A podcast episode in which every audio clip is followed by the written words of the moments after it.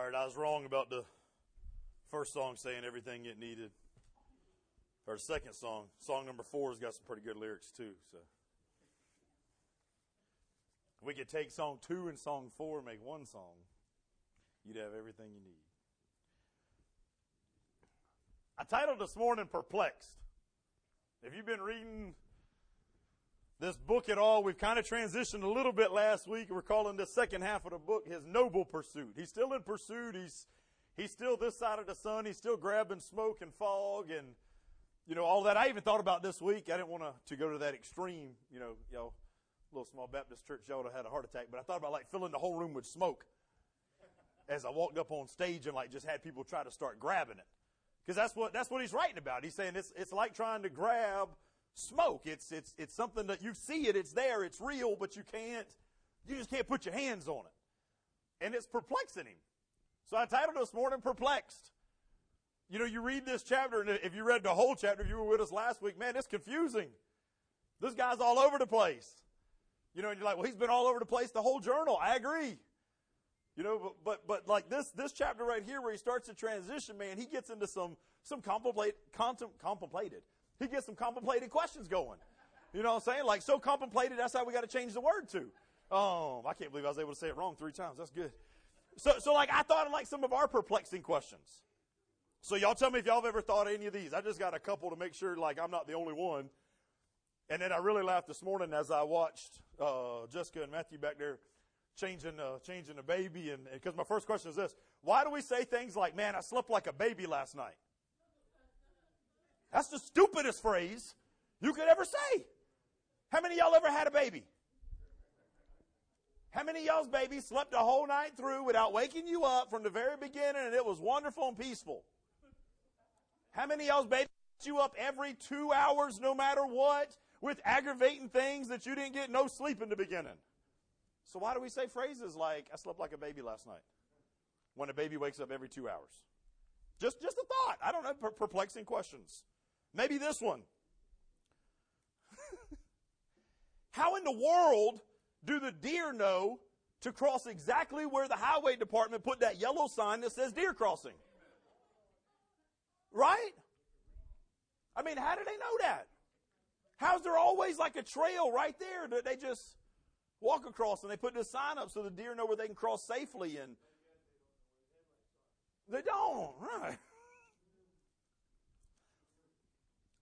More importantly, what is the greatest thing since sliced bread?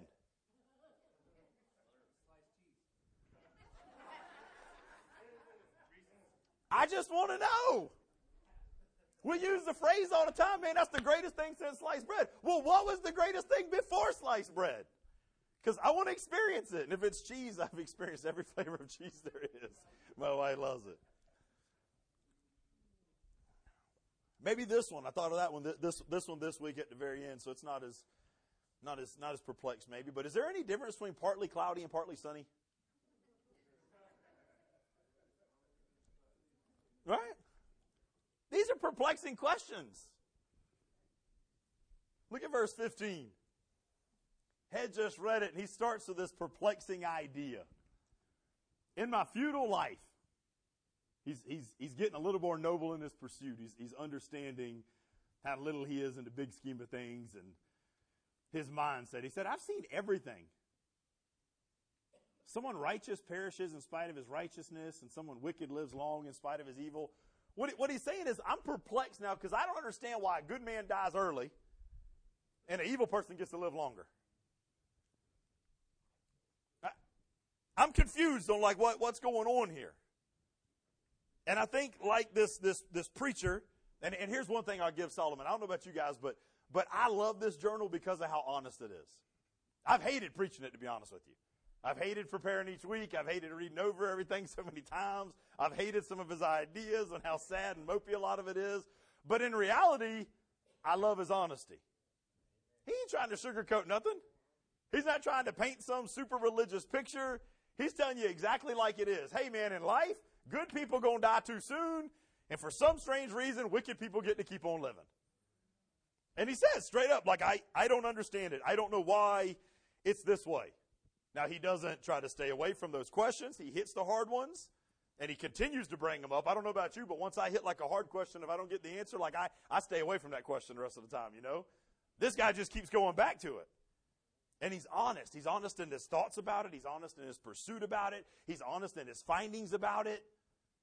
It's almost like he knew, or, or the Lord knew as he inspired these words so many years ago, like he, he knew what, what Wilson was going to pray just a minute ago. Like, Lord, why do we feel like we got to hide our thoughts? Why do we feel like we need to hide our emotions? Why, why do we feel like you're, you're the king of the world, you're creator of everything, yet you're not big enough to handle my feelings? Is that really the kind of God that you serve? Like he's not big enough to handle your feelings? If he can't handle your feelings, how's he going to handle your shortcomings? Right? How's, how's he going to handle your, your faults and your mistakes and your, your, your, your, your character flaws? Let me ask you a couple more questions while we're on this thing of question. And we, we call the first one like a, if you ever play baseball, like you know the coach who's warming you up, like he gives you easy ones to hit in the beginning. You know, he wants to get you in that flow. He, you call it a softball pitch, you know, because it's, it, it's high and it's slow. So as long as, as long as you got any kind of coordination, you can normally make contact with it, right? So, so here's your softball pitch. Is it good to pursue good things? This is where you say yes or no. Okay, because if you don't answer, I'll stay up here longer and you won't get lunch, right? So, is it good to pursue good things? Like, like, is it good to pursue God? Is it good to pursue wisdom? Good character? Righteousness? Of course. All right, now let's get a little, little faster pitch right? However, does this pursuit alone guarantee success? Does this pursuit alone guarantee insulation from trials? Does this pursuit alone protect you from difficult circumstances?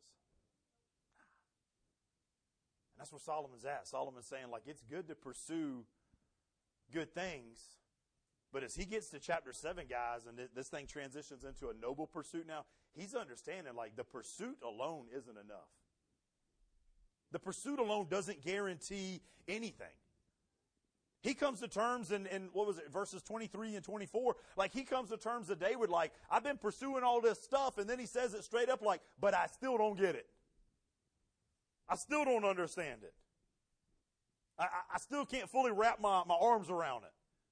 Which for me, I'm thinking like when he gets to those verses and he says that, I'm thinking like, like we all know nobody could ever beat Muhammad Ali really, right, in his prime? Y'all, y'all in terms with that? Nobody could in his prime, right? So if I was to tell you like so and so could have wiped the floor with Muhammad Ali in his prime, what would that tell you about so and so? You stay the heck away from so and so.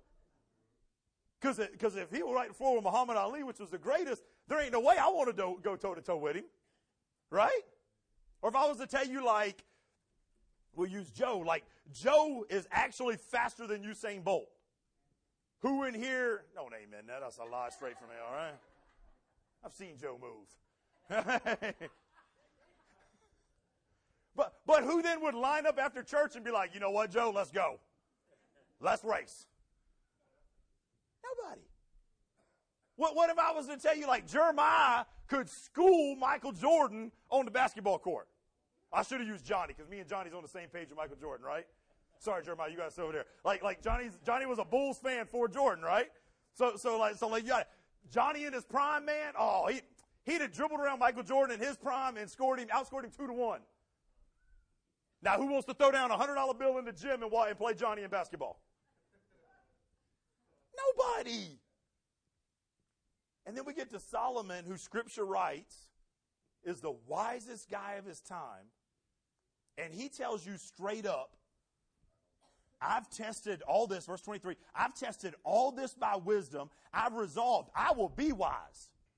I want to search this thing. I want to be the best I can, right?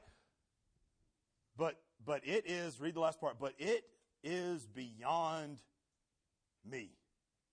What exists, verse 24, what exists is beyond reach and, and very deep. Who can discover it? So I use our illustration with basketball and, and racing and, and boxing and all. If the wisest guy ever, of course, next to Jesus, couldn't get it, what makes you think you're going to get it? But yet we keep asking really hard questions that we don't understand. And I love his blatant honesty. Like, you're not. You're not going get it. Right? And as he writes this thing in Ecclesiastes, he, he's saying like a lot of people are going to deceive themselves into thinking certain ways. And one of the ways he gets to right after he, he starts this thing about righteous and, and wickedness, he says one of the ways people deceive themselves is they think like if I live right, then God has to bless me. Like if I do the right thing, then God has to clear my path. He's got to limit all the potholes. He's got to make it as great as it can be. But it don't take him long that he comes up, comes forth with this, this honest truth.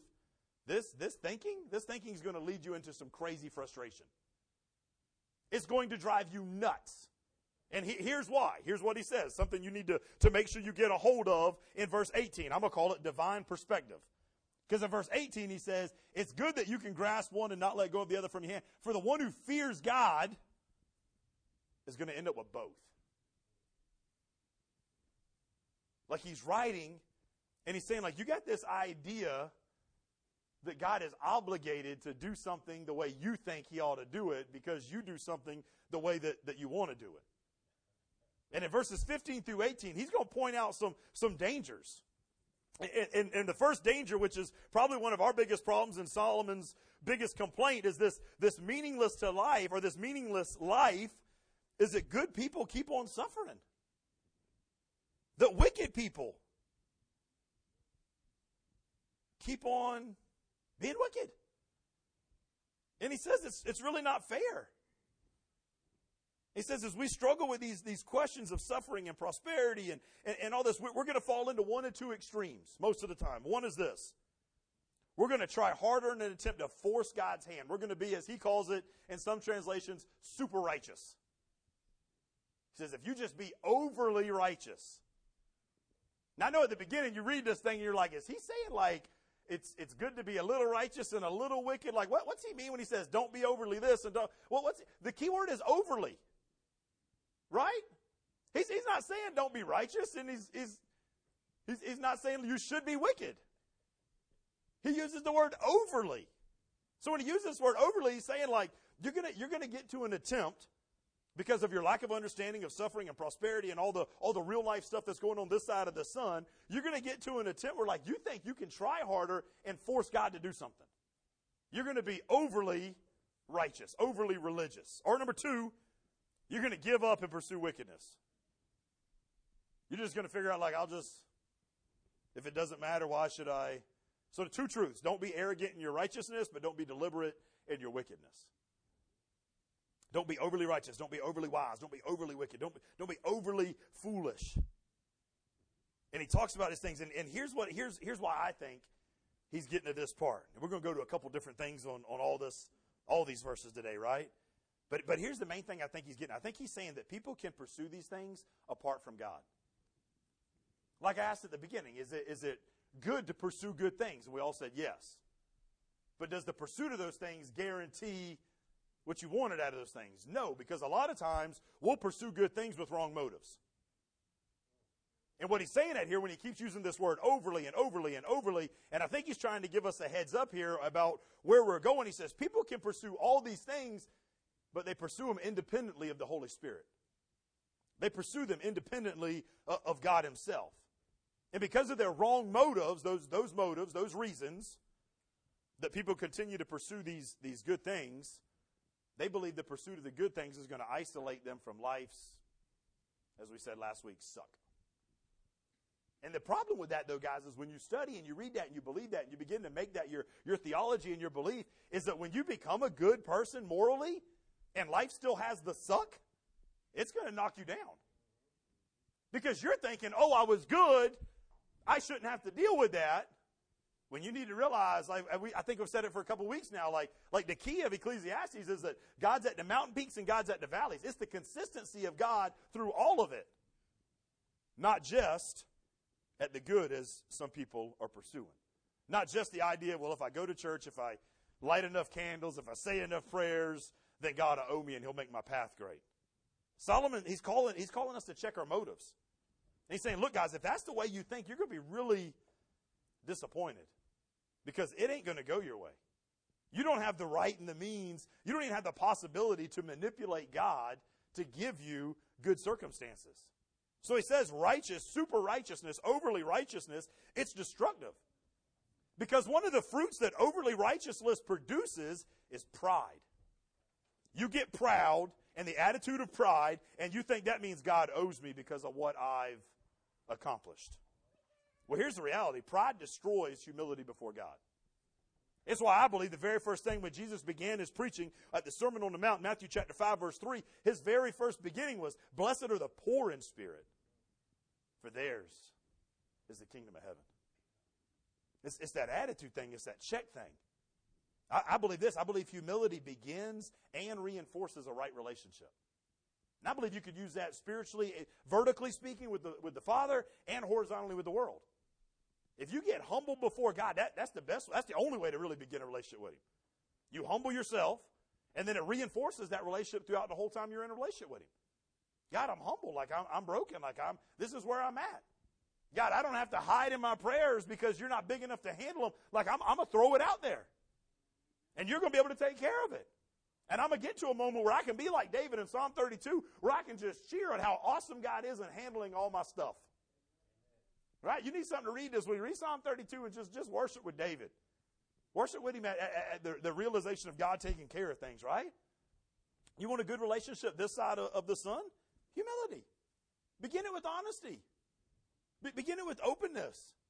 Let, let, let people know where you stand and who you are. Solomon gets to, gets to chapter 7, verse 17, and, and he refers to as overly wicked. Now, I read a bunch of stuff this week, and people were like, oh, that means like you can be a little bit wicked, but not a lot like liquid. Liquid, liquid. You shouldn't be liquid or wicked, right? You're a solid. You're a solid person in life. Man, the words of the day. Uh, of, of course, that's not what he's saying. He's not saying like it's okay to be a little bit wicked. He's just saying like, guys, we're already flawed. And I know we're already flawed. Look at, look at what he said in verse 20. For there's not a just man on earth who does good and doesn't sin. He, he's given you almost like his sermon in the first three verses, and then he's going to go back, verse 20 that we just read, he's going to go back and tell you like how he got to that conclusion. And part of how he gets to the conclusion on, on why righteous people still have to go through some stuff is because the reality is this not a one of us are perfect. Not a one of us are pure. Not a one of us don't have fault. Not a one of us don't deserve some stuff whether we want to admit it that way or not. And he's bold enough to say, like, as I've searched and I found, like, there really isn't a perfect person out there who doesn't struggle with, with sin. And that's when he gets to 23 and 24 and he says, man, I, I just don't understand it no more. I just, I just don't get it. He's not, he's not trying to advise us and counsel us into to adding sin. He's, he's warning us to choose against sinning deliberately. Because look at what he says. He goes, guys, if you, if you do it deliberately, it's highly likely to lead to, to death. It's highly likely to lead to, to more. Right? You, you ever heard somebody say, and please tell me you're not the one. If you are the one, don't, don't raise your hand and admit it. You ever gave the advice when somebody was going through something and you could look at them and say, it could get worse? Because here's what happens if you're dumb enough to use that phrase. Something's going to happen in that person's life and it's going to get worse. And they're all they're going to picture and think of is, I remember when so and so said it couldn't get, or it could be worse. And they're going to hear that over and over and over again. You know, like your buddy just has a, a small problem on a vehicle and can't get no worse. It can. and then it does. And then it does again.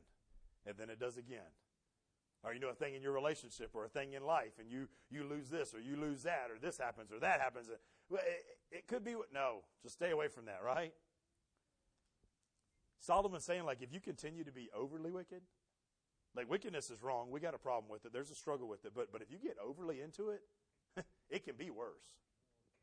See, see, the problem, we asked the wrong question. The problem isn't necessarily like, why this? It's why not this. Why shouldn't a good man have to go through some stuff? He's fallen. He's got mistakes. We live in a fallen world. Some sin, that's, that's inevitable. We, we dwell with it. We, we go through it. And he's saying, like, if you want to really, if you want to really make sure you can be part of God's kingdom, then, then stop. Stop being overly wicked. Stop letting sin control you. He says it's good, verse 18. It's good that you grasp this and not remove your hand from the other. The Revised English translation says a little bit more clearly. It says, it's good to hold on to the one thing and not lose hold of the other. Well, what's he really referring to? Hold on to one thing. I think he's referring to holding firmly to the to the counsel, not being super righteous. All right, I realize like I got to have the right motives in this pursuit, but don't lose hold of the other. He's saying I also want to make sure you don't lose your grip in restraining from from sinning. In other words, maybe an easy way to say it is this: don't lose the character you've already built. Don't lose how far you've, you've already come. Yes, even the good got faults and even the good got problems and all that, but don't don't lose what you've already established. Don't, don't, don't lose what you've already done, but make sure what you're building is building on the right foundation, the right motives. Make sure you pursue righteousness, not for your own benefit, but for what God wants to get out of it. Maybe now's a good time to make sure, like, we all understand, like, because we pursue this thing for salvation, I think, sometime on our own. Maybe we need to understand, like, like a loving God actually already provided a way for you to be made righteous. And it's not in your own pursuits, it's in His Son. It's, it's in his sacrifice on, on the cross. It's in him taking the payment for, for what really we should have been paying for. It's, it's the message of the gospel in reality. And God doesn't want you pursuing righteousness on your own. He wants you to trust in the righteousness that's already been provided for you and live in that. How deceptive your sin nature is into thinking that, that you can do it on your own. God says, look, man, that's, that's a really bad thing. If you think you can do it on your own and you think you can do it without me, you'll, you'll start hiding stuff from me. Or trying to. I don't know how we actually hide anything from, from God, right? But, but he says that this should be rejected. You come up with your own. You, you, if you come up with your own, then you quit trusting in me. Maybe we should all get to a little 23 and 20, verse 23 and 24 problem where we do realize, you know, I don't get it all. I don't understand it all. I can't figure out how it's going to go, but because I don't get it all, I'm not going to quit believing. I'm just going to start trusting. And I think that's part of what's going to happen for Solomon as he gets to this part. Like, he's going to realize through this noble pursuit, it's going to take him a couple more chapters, but he realizes, like, I, I don't get it. I don't understand it. I can't explain it. You know, could you imagine writing this big old journal and going through all the, the trials and the tests and experiments with everything and then having to say at the end, like, I, I didn't really get all the answers out of it. I didn't, I didn't really, I didn't really get it. I know there's a problem if we pursue righteousness on our own standard. I know there's a problem if we, we continue to live wickedly on purpose. Like, like I understand there's a problem in all that, but I don't, I don't fully, I'm not fully able to give you the, the answers. That's when it becomes a trust issue. Well, then am I going to trust God? And am I going to trust what He says? Or am I going to keep thinking I can manipulate God by pursuing things my own way? As I'm, as I'm studying, here's, here's a thought that came to me this week. I think one of the biggest, and, and I'm not saying sin isn't our biggest uh, battle being spiritual. I think that one's obvious for all of us. But I think for a lot of believers, the, the biggest enemy to spirituality is morality. And here's why. Because you think you can be good enough. You think you can act good enough. You think you can speak a certain way. You think you can look a certain way on the outside. You think you can present some kind of flavor for everybody else without nothing on the inside ever changing. So it just becomes a big old show. And when it becomes a big old show, all, you're doing is checking yourself like, well, did I, did I quit saying those words? Did I, did I quit getting drunk? Did I quit doing drugs? Like you got this, this checklist of the outside stuff without anything on the inside ever changing. Your motives. If we're not empowered by the Spirit of God, then everything we accomplish on our own strength is morality and not spirituality. So the greatest enemy to spirituality sometimes is morality. It's thinking that we've done good enough or we're not as, as bad as we used to be. It's why I, th- I think believers ought to have this, this standard for sin that is so much higher than other people. You know, you, you hear people all the time where, like, if you, you fell and it was just a, just a small little trip up and, and they use the phrase, well, that wasn't as bad as like it could have been. No, I don't want my standard to be as bad as it could have been. I want my standard, I, I want to set it like, like where the Lord wants it to be.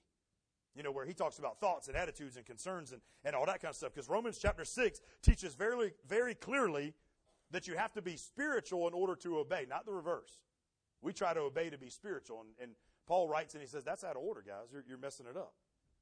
When you're not trusting in the resource of the Holy Spirit, Jesus Christ, then you're trying to do righteousness on our own.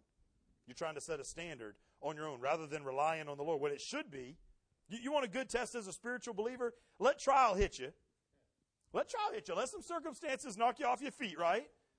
And see which way your mind goes first. Does it go vertical or does it go horizontal? Does it go into self pity? Or, or does it go straight to vertical and like, Lord, what is it? Now, this is bold and this is hard. I'm not saying it's going to happen all the time. But can you go straight to vertical and be like, Lord, what is it you're trying to teach me? What, what is it in this trial that you're trying to use to draw me closer to you? What is it through this that you had planned out that was going to be a benefit for my walk with you and my walk with others? What, what is it, Lord? That's, that's getting bold. When you can ask God, like, God, what, what is, see, the problem is we want to do the opposite all the time. We hit a trial, we hit a tribulation, and we, Lord, I've been going to church for 30 days in a row now. Lord, I got 30 Sundays in last year. 30 of them, Lord. That's more than half. Lord, I, I, I said some prayers. Lord, I, I read a Bible verse every morning that came to me on my phone. I don't understand, Lord, how I can do all those things and yet you can still let this happen to me. You see the difference? See the difference? Get vertical, man. Get vertical in your understanding. Now, and, and, and, here's Paul's point. Don't think that just because you pursue a certain path of life, everything's going to work out all right because you're going to get shocked. It's going to, it's, going to, it's going to surprise you. Quit thinking God's obligated. God ain't obligated by us. What? Not obligated by anything from us. He uses this word wisdom in the middle right here, and it makes me think like, so righteousness like wisdom, it's a good thing, yet both of them, if we pursue them independently of the Lord, can be a waste of time. You can't get a hold of them like, like, like grabbing smoke, right? So, so ask yourself, like, as we, we talk about this pursuit, is your pursuit for personal benefit? The word that he uses in the verse when he says, if you pursue all this stuff, it'll lead to ruin. The word ruin is, is, is, a word in Hebrew that actually talks about like being lost, wandering around lost. So I think it's more than like just not, he's not talking about like it ruining you physically, he's ruining your life to death wise. He's saying like you're mentally going to be distraught. You're going to be lost. Like if this is your pursuit and thinking this is going to be it when it really hits you. So how many of us, really, let's just be honest. How many of us could really care less if God was in the situation if He just answered the situation for us? How about that for honesty, right? God, I don't really care if you're there. I don't really care if you're going to teach me to point. I just want to know, like, what is it you wanted me to do here? Like, what is it? The, the, the, the what, what, what's the answer?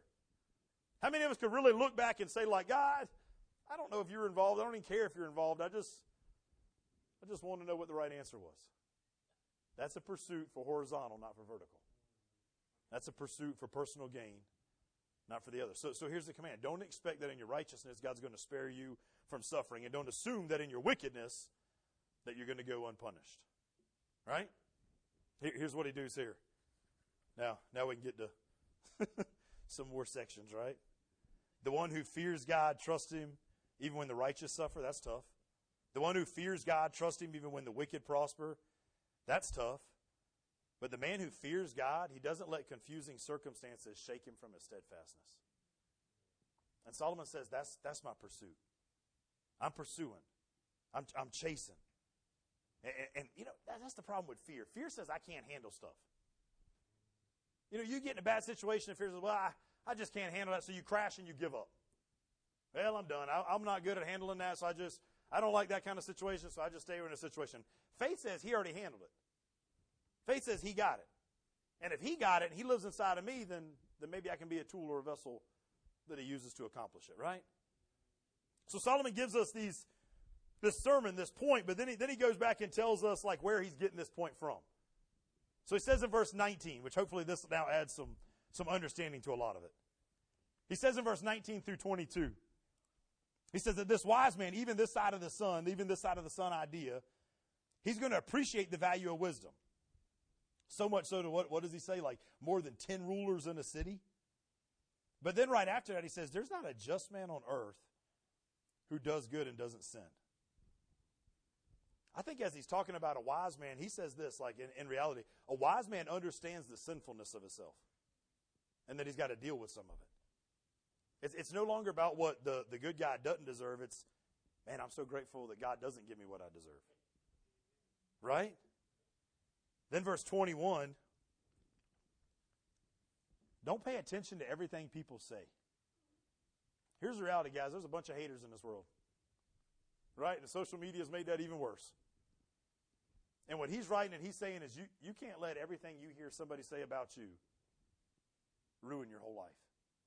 Don't pay attention to everything people say. Or you may hear your servant cussing you. You may hear him talking trash about you. You may, you may hear him and you may take it too seriously. Well, the reality is our mouths speak fast. So whether it's what somebody meant or whether it's uh, somebody didn't mean, reality is they're going they're going to say something before they thought about it. And Solomon's trying to write, and he says, "You you don't want to hold what somebody blurted out in an emotional vomit against them forever, right? That's that's useless." So, so really, he's trying to give some good advice, some practical advice, and, and hear me, believers, for some good, good wisdom right here. He's saying this that believers, got to be talking to believers because we're the only ones that can handle this the right way, right? They should sometimes, if not often, simply overlook unkind, thoughtless things that other people say and do. And here's why because we wouldn't want to be judged by our worst moments. So why should we judge others for their worst moments? Because look at what he finishes with. Right?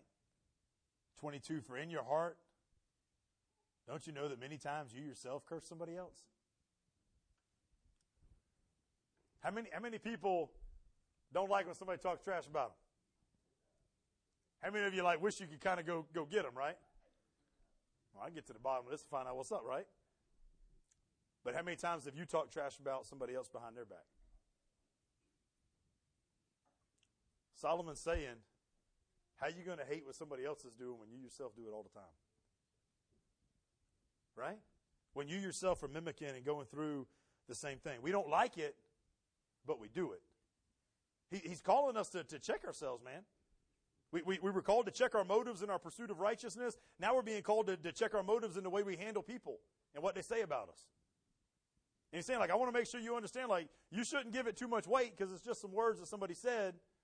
But he does understand, like, it hurts. In reality, you don't like it. But also in reality, you kind of do the same thing to other people. So maybe we should all check ourselves and make sure we're right. Then verse 23. 23 through 25, where we'll spend a little bit more time. All this I've proved by wisdom. I will be wise. I'm to I'm to seek out the best I can. Look at 23. But it was far from me. He's saying my desire to be wise was not fulfilled with true wisdom. My, my search, it didn't actually give me all the answers I, I really wanted. And I think he says that at this point because he's understanding up until now, he's been seeking this out through worldly wisdom. He, he hadn't been checking verses and checking scripture and, and praying and seeking God for any of this stuff. He, he's been experimenting himself. For seven chapters, six chapters at least, he told us, like, I've tried money, I've tried food, I've tried parties, I've tried women, I've tried friends, I've tried building stuff. I've tried everything I get. I bought new cars, I bought new, I bought new chariots, I bought new horses, I, I got it all. I got so much stuff I had to build a whole new, a whole new house to hold all my toys in. Right? And when you got a thousand women, I don't know how many baby mamas that equals out to, but how many houses do you have to get them? How many condos you have to buy them? Like he, he's, he's accumulated a lot of stuff through worldly wisdom, and yet it ain't did nothing for him in the long run. So he says in 26 through 29, as, he, as he's continuing to search, he's continuing to be honest. And now the reality is this. Let's talk about the sinfulness of man. And I think 26 through 29 tell us how he come to the conclusion of 15 through 18. In reality, he's saying it was the sinfulness of man. That's the reason righteous go quicker and wicked get to live longer. It's a sin problem. It's not a God problem, it's, it's a world problem. At, first glance, when you read this, this whole section seems like out of context, doesn't it? Anybody read it this week and are like, all right, Solomon, you like, you, what'd you like, sit there and you were thinking about one of your ex-girlfriends and like randomly like switch pages here? Like what, what did this? Because look at what he says, 26 through 29. I know it's been a minute since we heard it, so I'm to go back to it. He says, And I find more bitter than death the woman who is a trap. He says this after talking about searching out. What, what's he trying to say? Like, guys, I've searched wisdom. Here's the one lesson I learned. He just said in 23 and 24, like, I ain't figured nothing else out. But what I did figure out was you should stay away from women. Is that his big lesson? Is that where he's going? Did, did he magically turn into the most sexist guy in the world?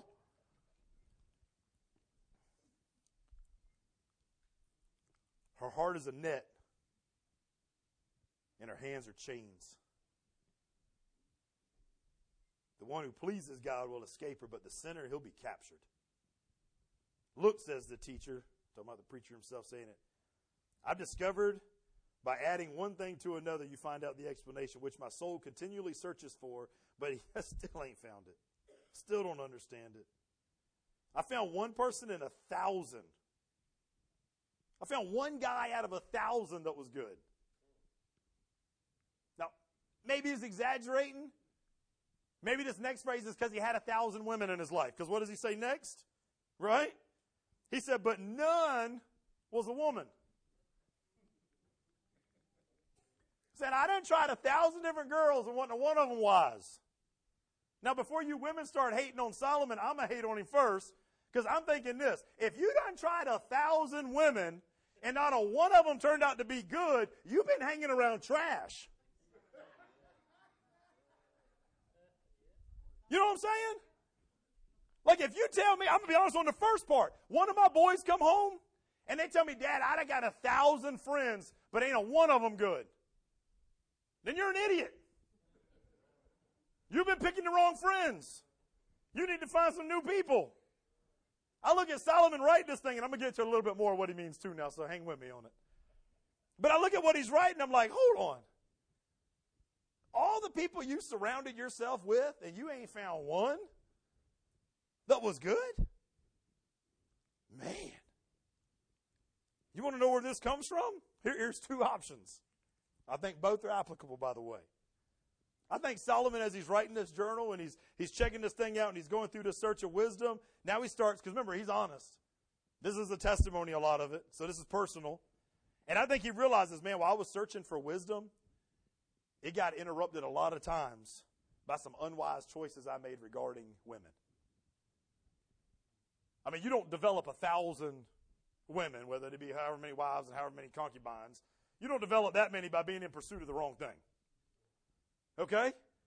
And he's admitting, like, I was searching out this wisdom, and yet all these relationships has led me astray. So there's a warning, a warning in your relationships, right? He understood, and here's how he writes it. He understood this, and I think this is this is going to be part of our second meeting, right? He understood that the, the women really can be a danger and a trap for a man. right? But what he also says is it's important not to let this happen, guys.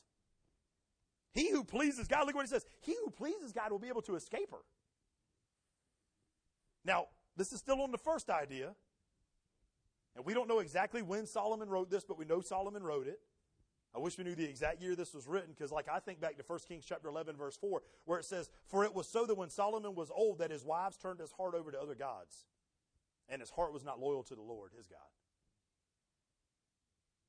And like, what was it after that? You know, there's, there's a, a, large group to think Ecclesiastes was this, this very last writing of Solomon, and this was, this was his journal at the very end, and this was his repentance and evidence that he turned his heart back to God. Well, well in that case, if, if that's the case, I'm not saying it is, I'm just saying that's an idea. If that's the case, that, then Solomon's saying, like, I understood my error and I turned away from it. But for those who are unsure about his repentance, then maybe this was written earlier in his life and he was too dumb to learn from his own mistakes. Was Solomon one who pleased God and escaped in the trap, or was he one that stayed in the trap? All depends on the year it was written. Right? I thought about it this week while Preston had this great idea to catch this rat at the shop. I mean, he, he he's developed this thing, man. He's he's gotten into it, right? Like he he goes and he gets this five gallon bucket and he, he builds this little plank for him to walk on and he and he sets it up with some wire and he sets some cheese on it. Oh, he's got it, man. He he's gonna get on this thing. That rat's gonna walk down this thing. It's gonna fall into this bucket. He's gonna be there the next morning and Preston's gonna have him a new friend. That's the goal, right? He set the trap. He set the trap. We come in the next morning. I'm not, well, first let me tell you this. I thought he was crazy. Thought it was foolish. I thought he was chasing smoke. Right? But he doesn't study these rats. You know, he was one of them weird people that had rats as a pet when he was young. And, you know, so he's like, I can tell you exactly how they work and I can do this and, and I can get them and, and all this. And I'm like, all right, sure, man. Sure. We come in the next day, there's mouse poo in the five gallon bucket. So that means the mouse got in the bucket. But that also means he got out the bucket. Scripture says a wise man might get in a trap, but he gets out of it. That's a wise rat. Right? Because some of the women in the room's thinking, yeah, but you're still a rat if you got in the bucket to begin with. Amen. I agree with you. I ain't denying the fact. I'm just saying we're going to be smarter rats. Right? Because here's my thought. Then I transition. I'm like, Preston, that was so cool, boy. I never would have thought it would have worked. You got mouse poo in the bucket. You know, who's excited about mouse poo in a bucket? I'm like, we got him, man. Set the same trap up. Let's do it again this weekend, and, and we'll rig this thing up. We're like, then Preston tells me this you won't catch him with the same trap again. And y'all laugh about it like we still talking about a rat, but let me be honest with you. We talk about scripture. How dumb are we to get caught with the same trap again? A rat. A little fuzzy rodent that I'd like to. Ugh, that's a nasty thing. Who wants to catch one of them and keep it, right? God bless you. Right? That nasty little thing still has enough intelligence in that little Peabody brain that's inside that little Peabody head to know not to fall for the same trap again. Lord don't answer out loud, but are you that smart? You smart enough not to fall for the same trap again? You smart enough to stay the heck away from the trap that done got you once? Right? Now let me paint this thing just a little bit different way for you. And I do think all that applies. I think it's 100%. But I kept studying because I said there's got to be there's got to be something else Solomon's saying here. Got to, got to be something more Solomon's doing. And during this whole time, I've tried not to share too much because I don't know where we're going on our next series. But during this time, like I've looked at at Song of Solomon. Every man ought to love that book, right? Word, choo choo. Thank you, Lord. Um, but then, like I, have been looking at Proverbs because Solomon wrote that too. And, here, here's here's why I want you to stay with me because to fully know what Solomon's talking about, I think you got to know Solomon a little bit. And Solomon gets to the book of Proverbs, which I think everybody's probably read something in. But throughout the whole book of Proverbs, he starts talking about wisdom and adulterous woman. A wise woman and an adulterous woman. And he says, if you have the adulterous woman, and then you have this virtuous woman, they're in contrast to one another. Right? Then you have this, this wise mother, and you have this, this, this wife, this loving wife.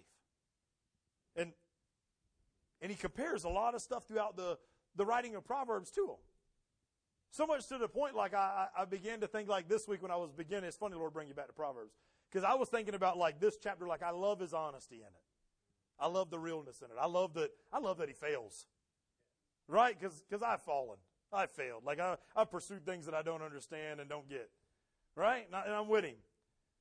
But I think like back to to Crystal, like Proverbs 31. She tell me that that ooh, you ask a woman, like, how you like the Proverbs 31 woman? Oh, she's fake. She's a phony. There ain't no way a woman actually does all that with joy in her heart and, and all that. You know, like, like, that's, that's the idea. So like, like, it's this, it's this made up character. At least some people want to think so. But he, but he does all this. Here, here's what, here, here, let me, let me paint it this way. I know I'm getting off on tangent. I, pro, I, I apologize. Proverbs chapter 9, 1 through 6, he talks about this woman. Now, let me just read what he says and you come to your own conclusion about where we're going to go, right? He says, Wisdom has built her house. She's, she's made it out of seven pillars. She's prepared her food. She's mixed her wine. She's also set her table. She sent out her maidens. She calls from the tops of the heights of the city. Whoever is looking, let him come to me. To him who lacks understanding, she says, Come and eat some of my food and, and drink the wine that, that I've mixed. Now, is he actually talking about a woman here? No, he's talking about wisdom. He just uses all the, the female adjectives to, to throw in there. He's saying like this, this woman, this wisdom, she's this woman and she, she, she does it the right way. She, she prepares all this stuff and she, she brings you in and she wants to give you all the, all the answers that you're searching for. But then, then there's this Proverbs 9, 13 through 18. The other woman. If you take notes, you should write down right now, then there's the other woman. All right? Sound like a movie title. 13 through 18, it says, The woman of folly is boisterous. She is naive. She knows nothing.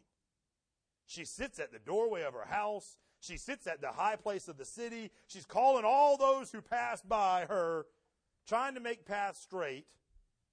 Whoever is naive, let him turn here. Him who lacks understanding, she says, come here. Stolen water is sweet, and bread eaten in secret is pleasant. But he does not know that the dead are there, that her guests are in the depths of Sheol. Now he's talking about the other woman. Is he talking about a woman or is he talking about foolishness?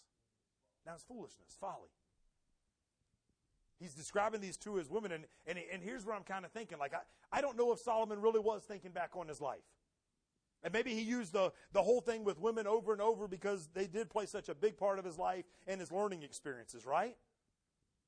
But when he writes right here and he kind of kind of just transitions at the end of this chapter into talking about a wise woman and a foolish woman and all this stuff and you should stay away from this and you should not get caught in this trap and all this.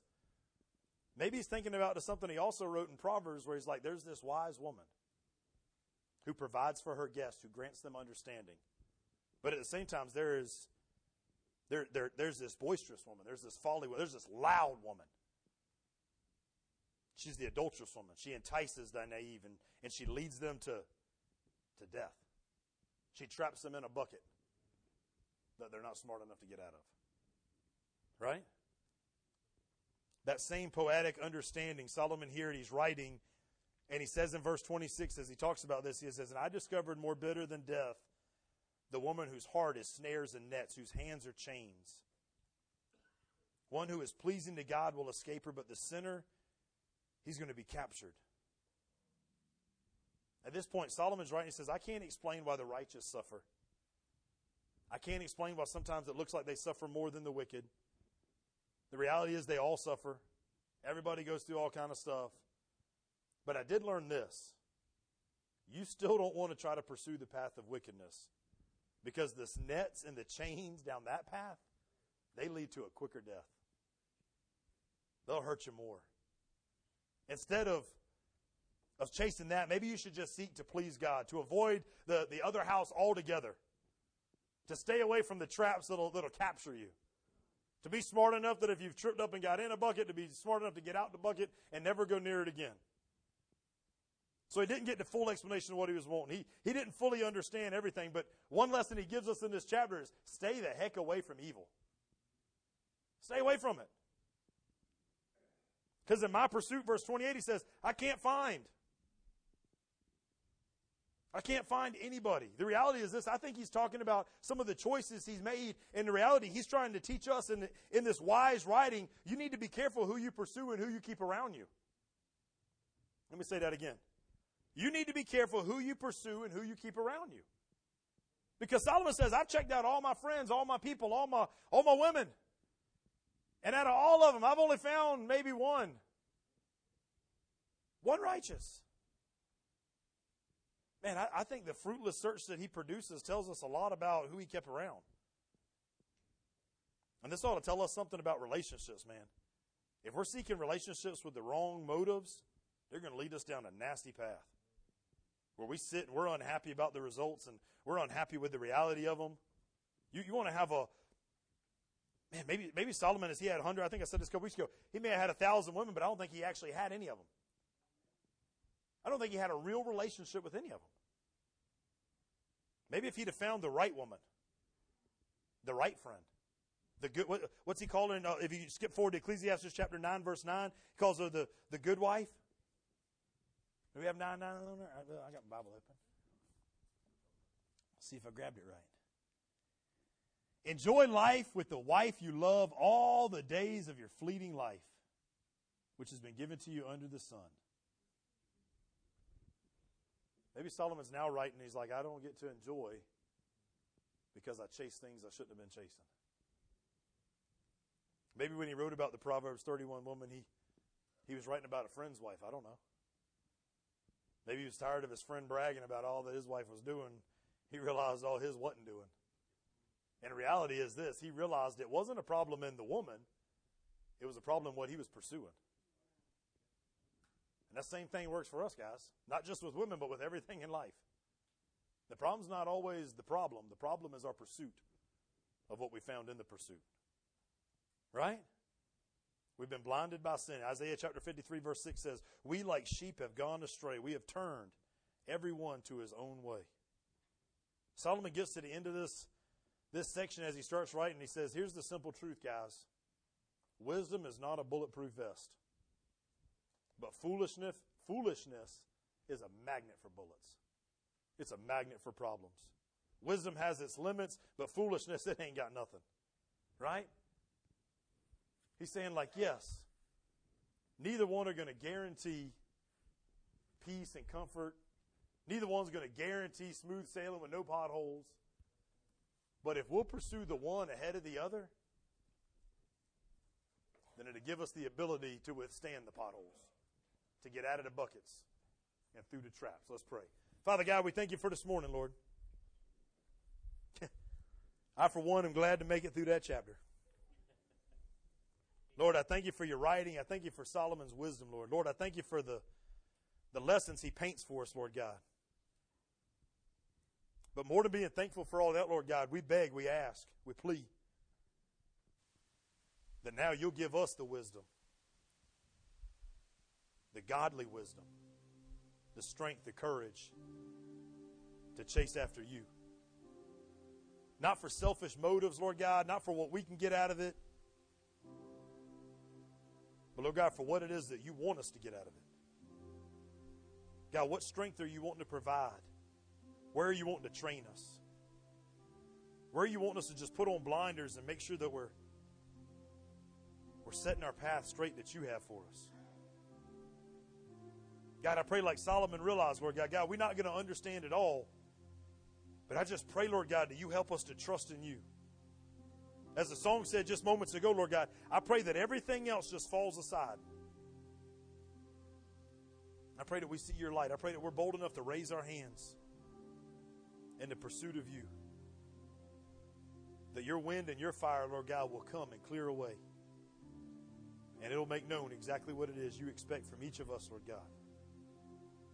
To be in a right standing relationship with you for the right reason. In your name we pray.